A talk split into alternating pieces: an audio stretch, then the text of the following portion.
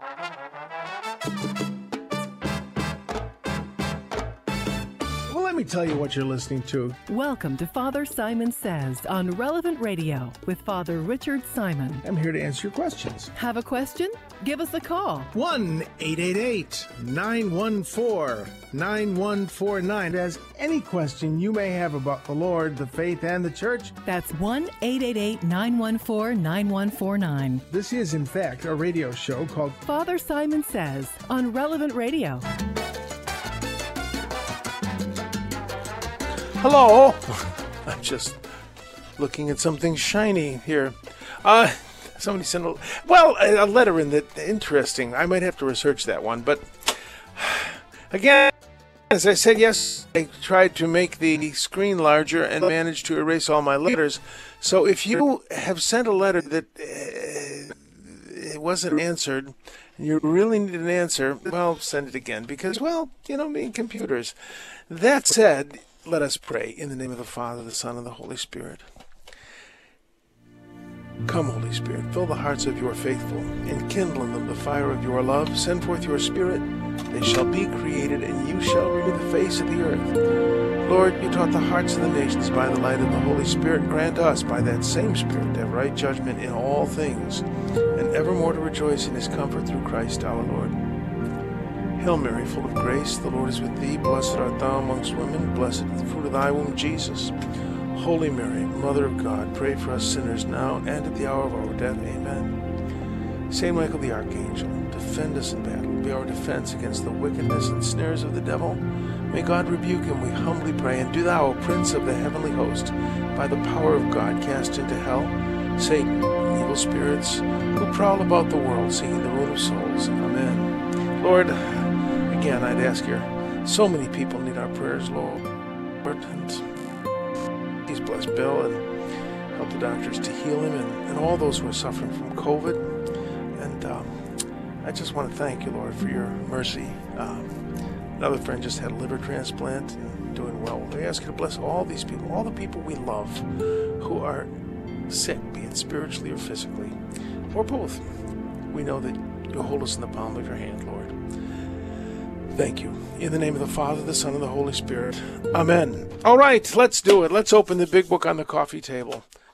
All right. Now, we, we're bouncing back to the first book of Maccabees, and um, uh, the, the officers, this is First Maccabees, the second chapter.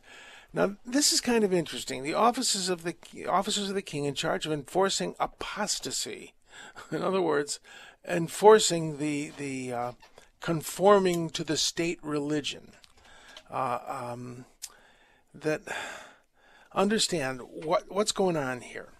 You could worship any gods you want, provided that you also worship the gods of the state. It was just a matter of toeing the line in conformity. Uh, people often talk about uh, the great tolerance of Romans, um, they were, uh, in, by worldly standards.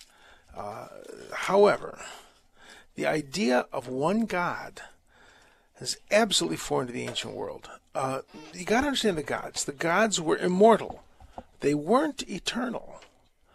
Uh, what's the difference? Well, eternal means timeless, uh, having no beginning, no end. The gods had a beginning, and the gods would have an end. They were immortal in that they did not die the way that we mortals did.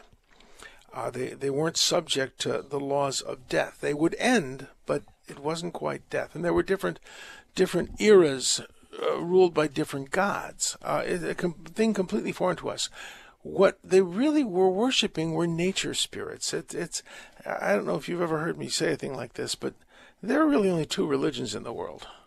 Two religions. Lots of different creeds and faiths and all that sort of thing. But in terms of religion, either the universe is somehow self creating, uh, or it is created by uh, a being outside of it. And we are theists we believe that that a being, uh, an all-powerful being, outside of the creation, who's not dependent on the creation for his existence, brought all things into being by his will. Most people in the history of the world have believed, whether they know it or not, that that the world, the universe, is eternal. Uh, it is unending. Um, the idea of the Big Bang is a modern idea, and Einstein was just opposed to it until he finally had to admit that uh, Monsignor Lemaitre, uh, a Catholic priest who came up with the idea of the Big Bang, he didn't call it the Big Bang, but he came up with the idea of the Big Bang. And that's very significant. It means it means science in our times agrees that time had a beginning and the universe had a beginning. What there was before this explosion of light, uh, we don't know. And it's beyond our ability to investigate it. Uh, but this universe, with its law, with its laws of physics, came into being at a certain point in history, be it 7,000 years ago or 14 billion years ago. I don't know. I wasn't there. However, most people throughout the history of the world have assumed that this existence, this this universe, this physical reality was forever, and, and received a spiritual reality within it. Nature spirits that um, we human beings tend to to think everything has a personality. Certainly, my computers do, and they don't like me. Uh, so I'm just joking. Um, the the the idea of uh, things having spirits. Um, well, that's what people trees had spirits, nature spirits, and these these spirits were mythologized in, into gods. Uh, so the gods were not all powerful. They were not eternal. They were not all knowing. They just had a lot more than we did. Uh, and St. Paul and the early Christians seem to have believed that the gods were real, except they weren't gods, they were demons. Uh, you know, people get all excited about leprechauns and all these, these cute things of, of folklore and fairies. They're malevolent spirits ask somebody who really knows Irish mythology and the leprechauns and the and the fairies. This is the old religion. Um, European people worshipped these nature spirits, and, and the Romans worshipped nature spirits. The Greeks worshipped the personification of certain qualities and virtues uh, more than the Romans did. But essential Roman religion was um, it was the god oh gosh, I'm really digressing here, but ah, something I think that's worth knowing. Uh, the the Romans worship what they called the numina, in the singular, which is Newman, not Cardinal Newman, not the fellow in Jerry Seinfeld uh, comedy, but the the noumena. Uh, you go into a place in the forest and it seems spooky. They'd say there are there's a Newman there. There's a noumena. Hello, this was, Newman. this was neuter. was that was that live? I hope it was. That would be cool. That's cool. Hello, Newman. Yes, that's what they would Hello, say when Newman. they came into a clearing in the forest that was spooky. Hello, Newman. And you'd offer sacrifice. They had thousands of gods. They had the god of the door. You had the god of this, the god of that, and they were always placating the gods. You see, these nature spirits, including you know talk to an old Irishman, uh, the, the, the leprechauns and the fairies, you had to keep them off your off your case. They didn't like people. They didn't care about people. They they were and uh, the voice. What's they do that right now in Thailand? Uh, the voice in my head said, "Well, uh, come live. What?" What, what's uh, tell the story? Tell the story. So, Father, so I, I spent a little bit of time in Thailand, and I would go uh, and there would be little shrines to the spirits outside of each building. So they believed, from what I understand, I could be wrong, but when you when you build a building, you're actually taking land away from the evil spirits. So you you build a shrine to them, and then you give them. So they would there's there's cans of Fanta and Coke everywhere with straws for the spirits as as a, almost like really? a gift to the evil spirits. Really, really. Yeah, this is all over. Wow, Thailand. that's fascinating. Yeah, so it's still now, Thailand is essentially it's essentially a Hindu country, right? no predominantly Buddhist. Oh, it's predominantly Buddhist. Predominantly Buddhist. Oh, I thought I thought there was Hinduism in, in Thailand also. There might Hmm, be some, but but from my experience there for a month or so, it was it was pretty much Buddhist temples everywhere. But they, they, they maintain that old religion of of of course uh, Buddhism is more a philosophy than a religion. It sounds like they maintain the old religion while embracing Buddhist philosophy. Interesting. Absolutely. Well, let me continue with with the Shmir. This is this is a religious awareness that's completely different from ours as Christians, uh, or people who are in cultures that have been Christian. So this was the really Now Greeks kind of ramped it up a, a, a notch. They, they personified the gods more than Romans did, and the Romans adopted this personification of the gods. Uh, the gods were nameless, faceless spirits for the Romans, but as Greek influence spread, they began to uh, incorporate that Greek idea of the gods. But religion, on a practical basis, was was what uh, Nick, the voice in my head, said uh, that. Um, it was kind of a voodoo to keep the gods from to keep the gods off your case. You know, they they didn't like you, they didn't care about you. They might play with you and, and you know, you know, and uh, yank your chain because well, that's their gods. Uh, you were might be amusing to them. But what developed in Greco-Roman religion was the cult of kings. That kings would claim descent from gods uh, for instance, Julius Caesar claimed to be descended from both the god Mars and the goddess Venus, and thus charging him with a certain element of divinity. Um, the, the, I think Mithridates of of uh, uh, what is now Turkey claimed to be descended from Hercules, that sort of thing. And so the gods, uh, the kings uh, of of the world were to be worshipped, and you could worship any god you chose provided you also honor the state cult and it was conformity. Now that applies very strongly to us. That we we are they're insisting that we worship at the state shrine. Um, that we agree with what the majority agrees with, that we tolerate and permit and you know, I, I think we should be tolerant people, but have you ever heard the saying, one should keep an open mind but it's quite a different thing to let geese fly around in there. Uh, fine, you have a conscience. You believe this behavior is right. I have a conscience. I believe it's wrong.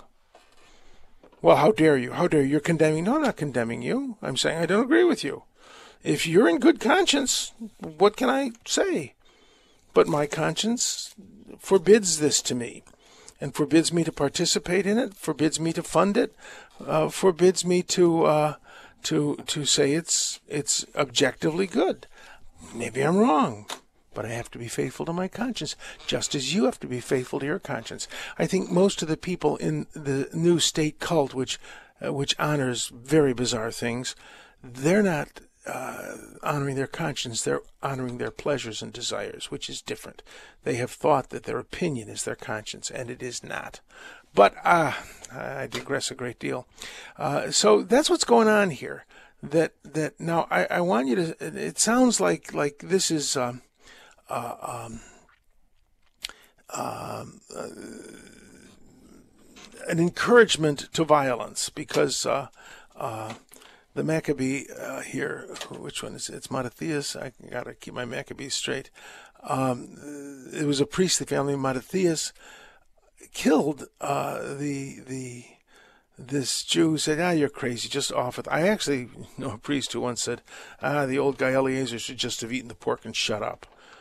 Uh, that wasn't what they did. that astonished me when I heard that sermon. But uh, the back to this fellow. A certain Jew came forward and offered sacrifice, and Mattathias killed him and killed the messenger. Now, this is bold. This is brave. I don't know that that, that that's what we should take from this. Um, the the the Maccabees didn't end up so well. Uh, the Maccabees um, uh, eventually became very corrupt. You know, this is an interesting. Just because it's in the Bible doesn't mean we should do it. You look at Abraham and his solution to his infertility, his wife's infertility problem: take a concubine look at how that worked out. We're still fighting in the Middle East because those guys had, had wives and concubines. You know that uh, um, um, Hagar, the son of Hagar, uh, Ishmael is the father of the tribes of Arabs, and uh, Isaac uh, is the grandfather of Israel, and those twelve tribes. we're still paying for it this day. Just because it's in the Bible doesn't mean we should do it. And if you look at the history of the Maccabees, they became terrible collaborationists, and they led ultimately to Herod the Great. Uh, they they started out as revolutionaries, but they ended as collaborators uh, in a generation or two. So just because it's in the Bible doesn't mean we should do it that way. That's what I mean when I say the Bible is very human and very divine. All right, um, well, let's go to uh, the gospel real quickly. Uh, this is oh dear, let me look at the time. The uh, um, the gospel here is problematic. People look at this text, and Jesus is describing with great clarity what was going to happen to Jerusalem. Uh, about your enemies will come around you. I think I shared with you already. Uh, uh, when Jesus said, "Where the corpses, the eagles will also be," you'd expect vultures, but he says eagles. The Roman Romans carried eagles in front of their uh, legions. Uh, the Roman eagle was the symbol of that, that legion, and for the enemy to capture the legion was a great humiliation for that, that Roman legion. Uh, Jesus was he was saying where the vulture is there, where the corpse is, the the, the the the the Roman eagles are going to be. Now, a lot of scholars say, well, clearly because Jesus prophesied the destruction of Jerusalem, uh, this must be written after the siege of Jerusalem. That's crazy. That's that's ridiculous reasoning. That's assuming there is no such thing as prophetic speech. And think about uh, Fatima. think about uh, uh, uh, oh, which is it? Our Lady of Good Success in uh, uh, in is it in I think it's in Peru. she she calls the 20th century almost to the T. Um, God does reveal these things when it's important to his plan to do so. And the Gospel of Luke, if you look at it, it doesn't end. It, it doesn't say whether Paul is acquitted, and it doesn't really talk about the destruction of Jerusalem. It alludes prophetically to it. So the Gospel uh, of, of Luke had to be written in the early 60s because it doesn't tell us what happened to St. Paul. Remember that Luke and Acts are two volumes of the same same work. Um, that that is the scholarly opinion. Um, they it doesn't it doesn't finish. It finishes with and he stayed in his rented lodging for two years. Uh, that's not telling us whether he was acquitted or convicted. And of course, the strong tradition is that he was acquitted, traveled again, came back to Rome, was rearrested around 64 AD. So um, this is this is uh, a very interesting text of scripture, and I just want to end with this. You did not recognize the time of your visitation. That word is episcopus, the same as the word for bishop. Episcopus is is bishop. Episcopus is visitation, episcopi, and what it means is inspection. We think of a visitation. How nice! We're going to be visited. Oh no, it's a, a it's a an inspection, and um, you know, one of the great jobs of the bishop is to know what's going on in his diocese firsthand. I think it's a very, very important uh, consideration for bishops that that uh, um, he needs to know his clergy really, really well and really paternally, and uh, he needs to know his parishes. That the, the very name episcopus means inspector, and uh, you didn't recognize the time of your your inspection. Jesus, the coming of Jesus was the inspection of Israel. The religion of Israel, the religion of the temple, was held up against Jesus, and and it was found lacking. In other words, it was all about the glitz, the glitter, the gold, and the the smells and the bells. And Jesus was a humble God. He was the visible image of the invisible God. And that's what God looks like. And the temple refused to recognize him. The Pharisees and the Sadducees, when they said he has a demon, uh, what they were saying was, well, if he were from God, he'd look like us because we're from God. No, he was from God. They weren't. So uh, occasionally God inspects us, holds us up. Have you ever met someone who's really holy, and then you realize, mm, I thought I was holy, then I met them? Um, that that's an episcopi. That's a that's in a sense an inspection. That when you meet a saint and that saint their very presence convicts you of your own sinfulness. What do you do? How do you react? Ah, they're crazy. They're fanatical. You know, the definition of a fanatic is someone who loves Jesus more than you do. You know, oh, they're fanatical. Well, no, they're just they just love Jesus more than you do. And and when we look at a saint and our reaction is, ah, forget them, or our reaction is, oh, how I wish I could emulate them the way they imitate Christ. So they didn't recognize the time of their inspection, and so often I don't either. All right, that said, we're going to go to a break. We'll come back with our mass hysteria, and uh, um, we will um, then move on to letters and phone calls, and of course, a word of the day. We'll be right back. 888 914 9149. 888 914 9149. Do call in. There are flexible premium life insurance plans available at relevantradio.com slash forester.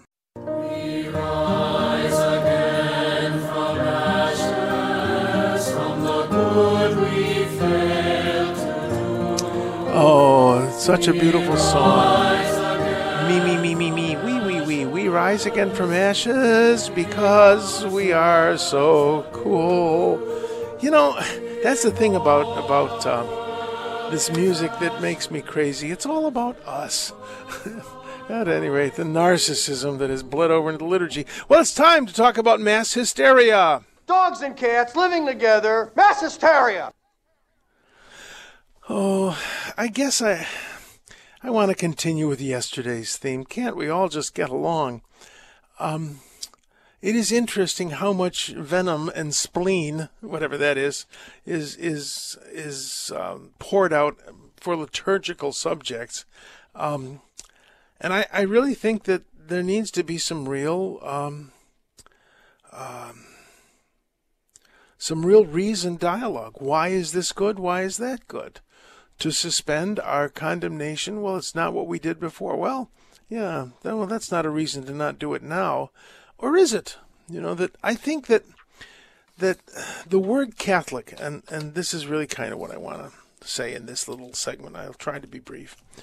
The word Catholic means universal. And most people think of Catholic as embracing the current world. It does the word the word is a Greek word katoles, which means down through the whole thing. The the Catholicism embraces the whole world. We are not Italian Catholics. We are not American Catholics. We're Catholics in America, Catholics in Italy, Catholics in Germany. Wherever we are, we're Catholics there. People talk about the American Church. I don't want to be part of the American Church. I want to be part of the Catholic Church in America. I want to have that familial relationship with all of humanity. That's what Catholic means. It doesn't just apply though to to to space. It applies to time. I am intimately related to what has gone before me. And I am intimately related to what will come after me if the Lord delays. You see, I owe a debt to the past and I have a responsibility to the future. And I suspect that the the radical changes that happened in 1960, which were not part of the liturgia, they were not part of Vatican II, the absolute the, the Vatican II never turned the altars around. Vatican II never did away with Latin. Vatican II never did away with those things. liturgical movement did. But the liturgical movement is not infallible. A church council is part of the, the, the teaching authority of the church in a very direct and powerful way. And so the council, don't badmouth the council, but the liturgical movement, for instance, the Hootenanny Mass that I often mention, was invented by Archbishop Rembert Weakland, if my history is right. Um, now every mass is ex- it's expected that is every mass is a hootenanny mass in some way or other. Uh, there are churches where there uh, every mass is a guitar mass, and this was never envisioned by the council. Uh, that total abrupt change in the liturgy, so that what we're doing now would be unrecognizable to someone who was a Catholic in 1950 or in the year 1000 or in the year 300, in the year 200. It would be unrecognizable. and the reason that we did this is we need to go back to the early Christian uh, approach to things. Uh, you know, earlier is better. Earlier is not necessarily better. Um, the the that's a logical fallacy. That that the absolute inconsistency of our liturgical attitudes uh, to what went before these make us not Catholic, not universal. Um, I look at at the informality. You know, I, I was at a mass. Oh gosh, a while ago, in which, if I'm recalling, the uh, the song leader commentator in this little country church was wearing. I think he was wearing shorts and deck shoes and a T-shirt, and that would be incomprehensible to someone 100 years ago, 200 years ago, 500 years ago. Uh, that means it's not in union with the church universal. And I, I think that we need to understand the Mass should be Catholic. I don't mean one way or the other. I'm not talking for the, the, the old Mass or the new Mass. I, I think that we need to emphasize those elements of continuity in the liturgy if if I were king of the forest, I would restore some of the old offertory prayers. To me, it is it's almost humorous that we put in uh, the Jewish blessing of bread and wine in the offertory and did away with all the old offertory prayers, and at the same time we did away with some of the most Jewish parts of the mass, the repetition in threes, the bells, uh, the coverings of the chalice. These are all things we get from from uh, the Old Testament, from the Hebrew Scriptures, and often from Jewish practice. Um, you know, we do things in threes in the Mass. Uh, the Byzantines still do, but we've gotten rid of a lot of our threes. We don't do, Lord, I'm not worthy, Lord, I'm not worthy, Lord, I'm not. Why are threes important to Judaism? Because threes, uh, when something is it happens um, in a succession of three, it's it's for real. If you, I go into the synagogue and I sit in the same pew three Sabbaths in a row, that's my pew. And if somebody else sits there, I look at him with a quizzical look, and he realizes that's my seat. He moves elsewhere. Third time's the charm. Uh, um, the three, the, the succession succession of threes is it, confirms the reality of it. That's why Jesus was in the tomb three days. When you're in the tomb three days, you're really dead. You're not just uh, a, catatonic, uh, that sort of thing. Uh, so when we would say holy, holy, holy, well, that's three. Lamb of God, Lamb of God, Lamb of God, that's three. Uh, but uh, through my fault, through my fault, through my most grievous fault, that's three. Uh, Lord, I am not worthy. Lord, I am not worthy. Lord, I am not worthy, which was in threes. Um, we did away with with uh, that. People want to do away with the bells. The covering of the chalice, for instance, is reminiscent of of the Ark of the Covenant. That um, it's a symbol of the covering of the Holy Spirit, and all of these very Jewish things we kind of took out the liturgists wanted to take out, and then they put in the Jewish uh, prayers before meal, before grace before uh, dinner. And it was just such an abrupt change uh, that it it wrenched us from an organic uh, Catholic growth. I'm not opposed to liturgical reform, but uh, liturgical experimentation is quite another thing. So that's my opinion. Sorry about that. All right, let's go to letters. All right, remember, I told you yesterday that I pressed the wrong button. I told you earlier in the show, I pressed the wrong button and lost all my letters. I had moved some letters to a more friendly uh, computer. Uh, so I've got some letters, and I did get some today. So if you had a question that you just needed to have answered and you haven't heard from me in a while, uh, send it again because, well, you know, me and computers, they're evil, I tell you. All right.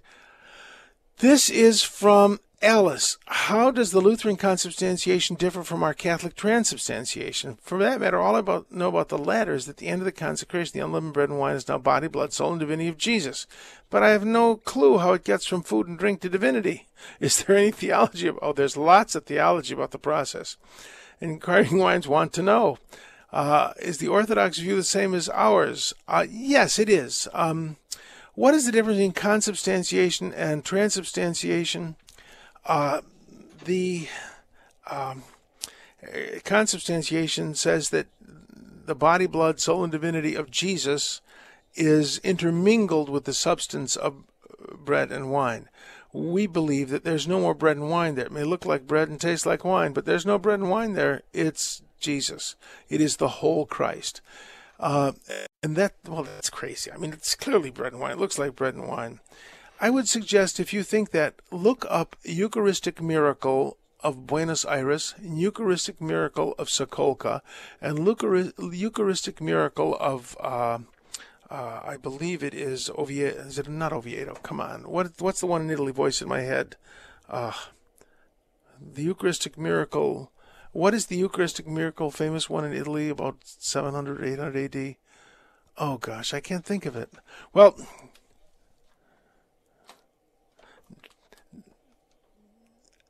No, not no, not no. It, no, it's one that Lanciano, Lanciano, the Eucharistic miracle of Lanciano. Yeah, there you go. Uh, the uh, um, yeah, there you go. Uh, the uh, uh, Catholics, uh, Roman Catholics, loved the Orthodox. When there's a miracle, they say there's a miracle. the the Roman the Roman Church, what we like to do is oh, send it to a scientist. This can't be true.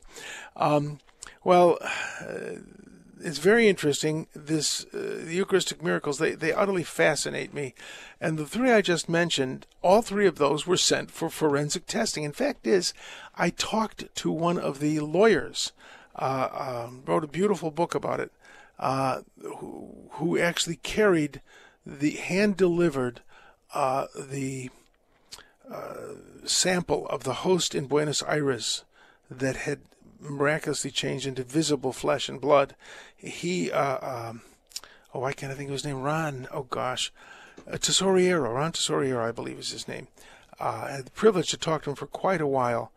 Um, he hand delivered it to a forensic pathologist in New York to confirm the diagnosis of the of the of the forensic pathologist in Buenos Aires, and uh, with Sokolka the same thing, with Lanciano the same thing. It is not simply uh, visibly become flesh and blood. It's a particular kind of flesh and blood. The, the tissue is taken from the heart, the left ventricle. So when you receive communion, it may look like bread and wine, but you're receiving the Sacred Heart.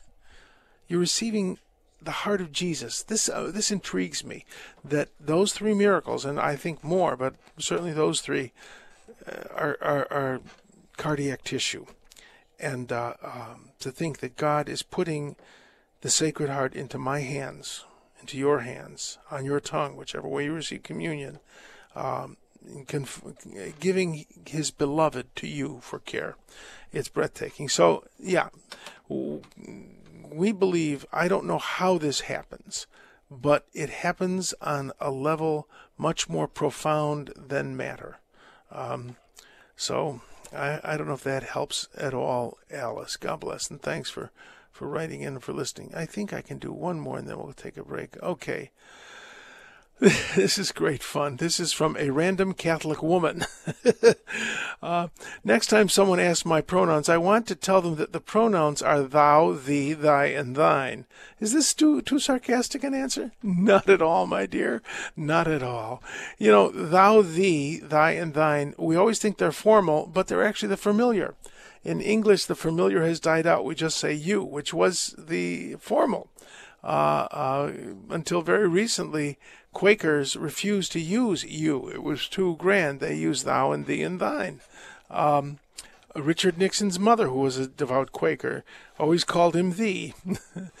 so, uh, uh, yes, I think this is very good. Uh, why? Well, why do we? The only place we see thou, thee, and thine, and all that is in prayer. Isn't that formal? No, God and the saints, they know us better than anybody. So we call we address God by the familiar as we would our daddy. So there you go. All right, that said, we're going to take a break. We'll come back with a word of the day and uh, phone calls at 888 914 9149. 888 914 9149. More useless nuggets of, of stuff to come.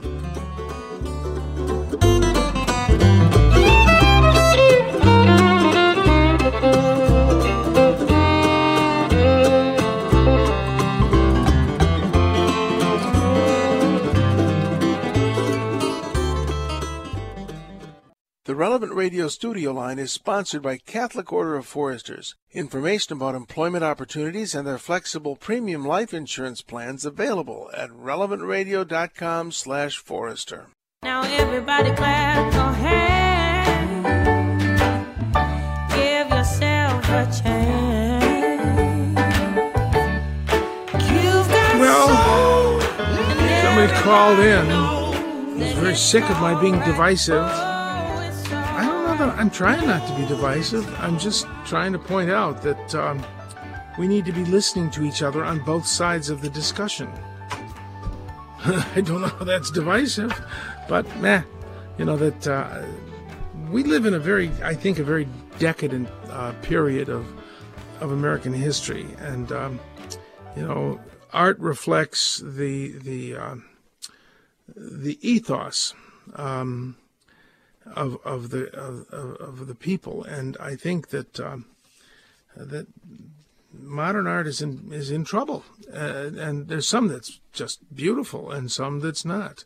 Um, for instance, uh, if well, I, I I don't want to go into it, but uh, the point I'm trying to make isn't that one is superior to the other. That that um, but the real point I'm trying to make is it doesn't matter what you and I like. I know what I like. It may not be what you like. The whole point is, what does the Lord like? if our desire is to please God, we'll do fine. But uh, oh, and also don't forget to go to the website and look at the ad- Father Rocky's Advent Reflections. And you know, Advent, it's not too early to start. I'm, you know, uh, it's just amazing to me how they want to shill for Christmas already. You know, to shill means it's a a Yiddish uh, word meaning shill. But they just they, the stuff is out already. Um, let's let's. I think Father Rocky's Advent Reflections, which you can find on the app or the website, are a wonderful way to to sanctify uh, this time of the year, which is a holy season. It's it's a season of penance, repentance, and reflection. All right, uh, let us now go to the word of the day. this is a fun word of the day. Uh, the uh, in Luke, the reading from Luke, the 19th chapter, probably about the 43rd verse. Uh, for the days are coming upon you when your enemies will raise a palisade against you. What? What did? What's a a palisade? A palisade is a wall of sticks. Palos means a stick. And uh, it's kind of funny. There's some car manufacturer that has just manufactured a car that they call the Palisade. Come, drive our wall of sticks. But very interesting because the Romans were great at siege warfare. They would literally surround uh, a city and put up walls, and they just waited until you starved. And that's exactly what happened in Jerusalem. The, the siege of Jerusalem, according to the Jewish historian Josephus, uh, was. Um, uh, he says that 1.1 million non-combatants died. Now that's probably an exaggeration uh, because it uh, far exceeds the entire uh, population of Jerusalem before the siege. However, it was a, a feast day, and there people came to Jerusalem by the boatload. Uh, Jerusalem, the population doubled, tripled sometimes in certain holidays. Uh, so. Um, it was they were the the people who come to celebrate Passover from all over the Holy Land and all over the world really. Um, um, well, uh, they were caught. Now he writes that ninety-seven thousand people were taken as slaves. They just set up this this wall around uh, Jer- Jerusalem. You can actually see if you go to Masada, you can actually see the remnants of, of the wall.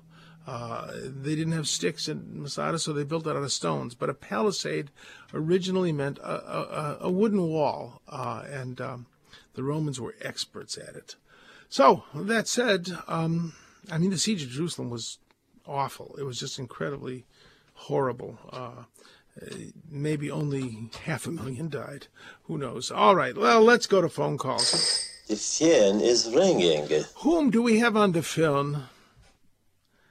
Emily from Texas, are you with us? What can I do for you?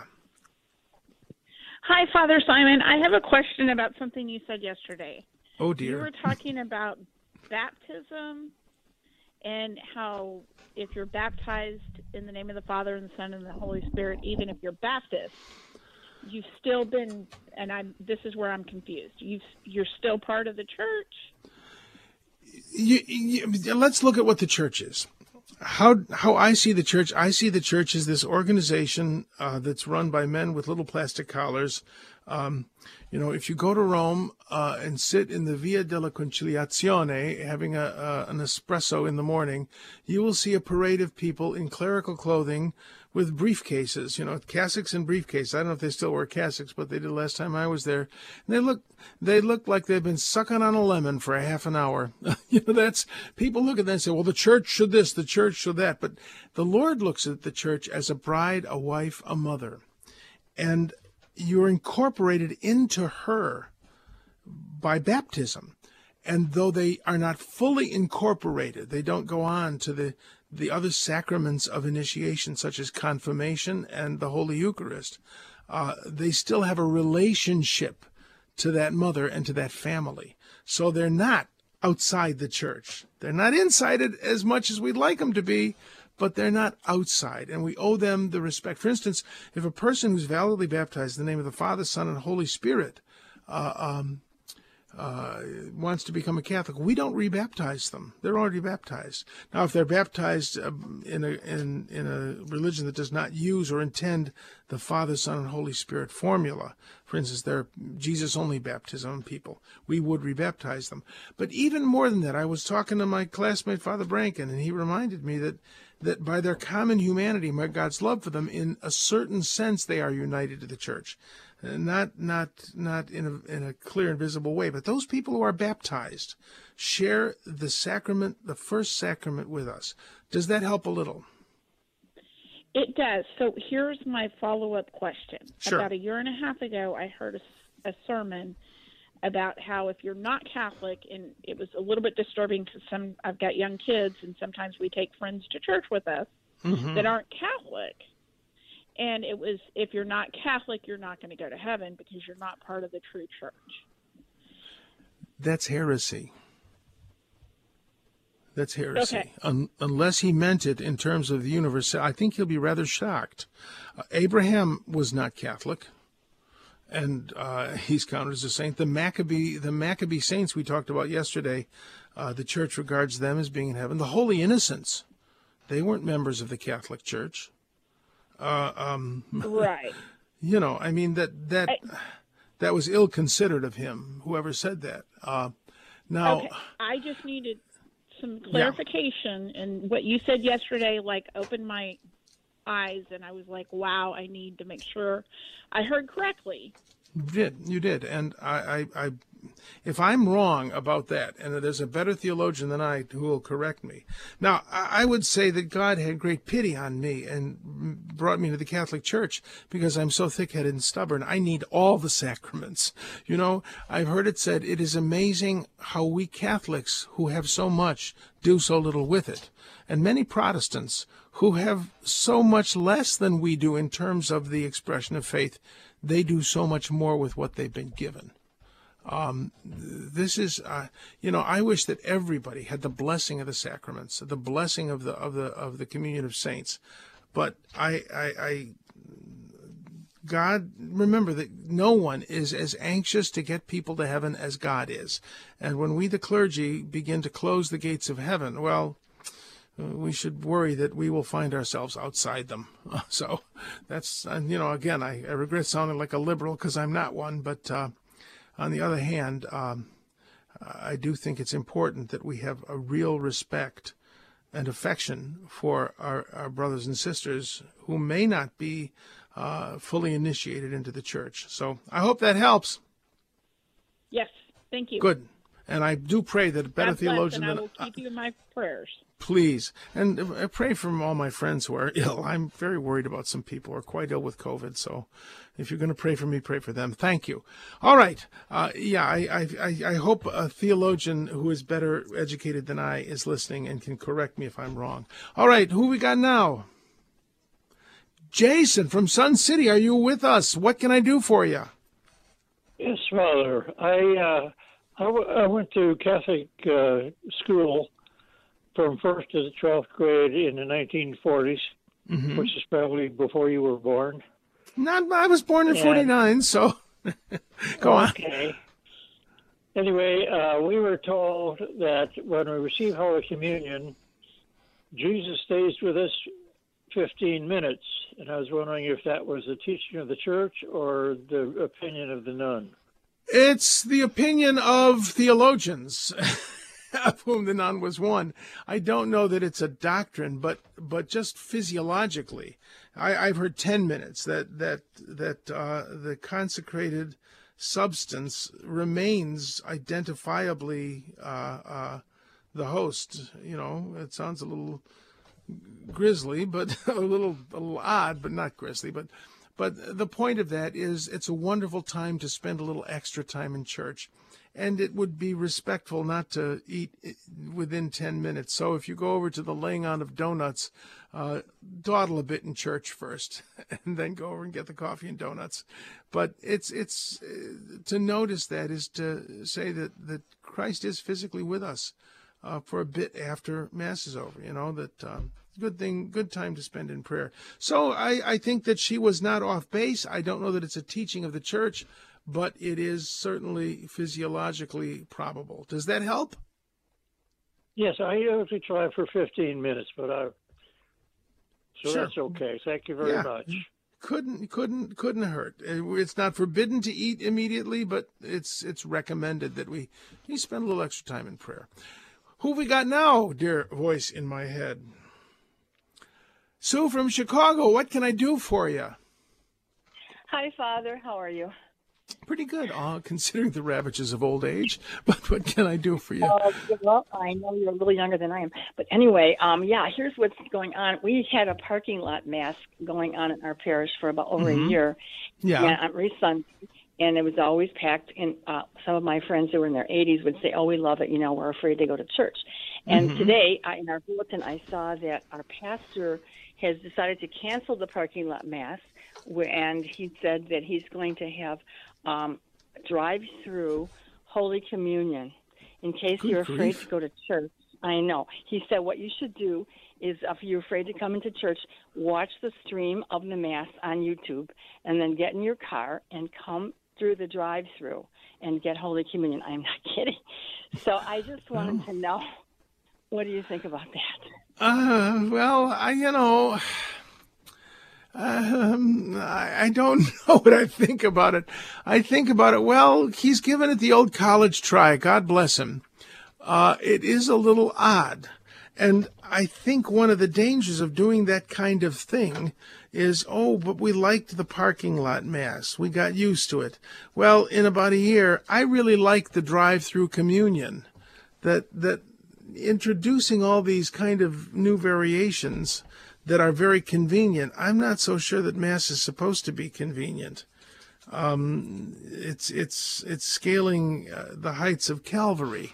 Um, on the other hand, um, you know, God bless him for, for trying to be innovative and to and to um, uh, to serve his people. So, unless the bishop forbids it, um, I would not complain about it.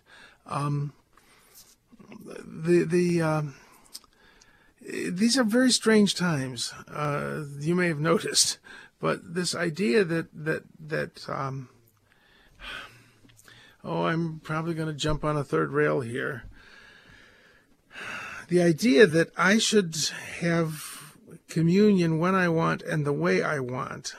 When I was a boy and the woolly mammoth still roamed, people didn't go to communion because you had to fast from midnight from water and from uh, from food, and there was no convenience about it. Communion was to be prepared for and to be meditated on. Now it's the old got to get there in time for communion, got to get communion, you know. Understand the Holy. I, I make this differentiation: the Holy Eucharist and Holy Communion, though inseparably united, are two different things.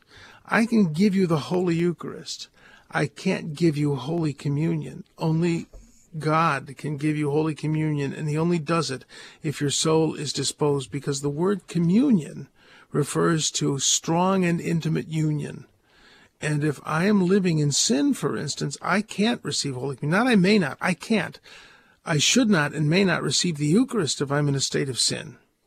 However, I cannot, it is an impossibility for me to enter into deep and intimate union with the Lord if I'm in a state of mortal sin. Now, let's apply that to this. I'm not saying that that's a state of mortal sin, but the convenient element is like, yeah, I'm entering into union with the Lord on the way to the mall. No, we, we don't prepare for communion. And I think that the, the kind of gotta get communion, gotta get communion.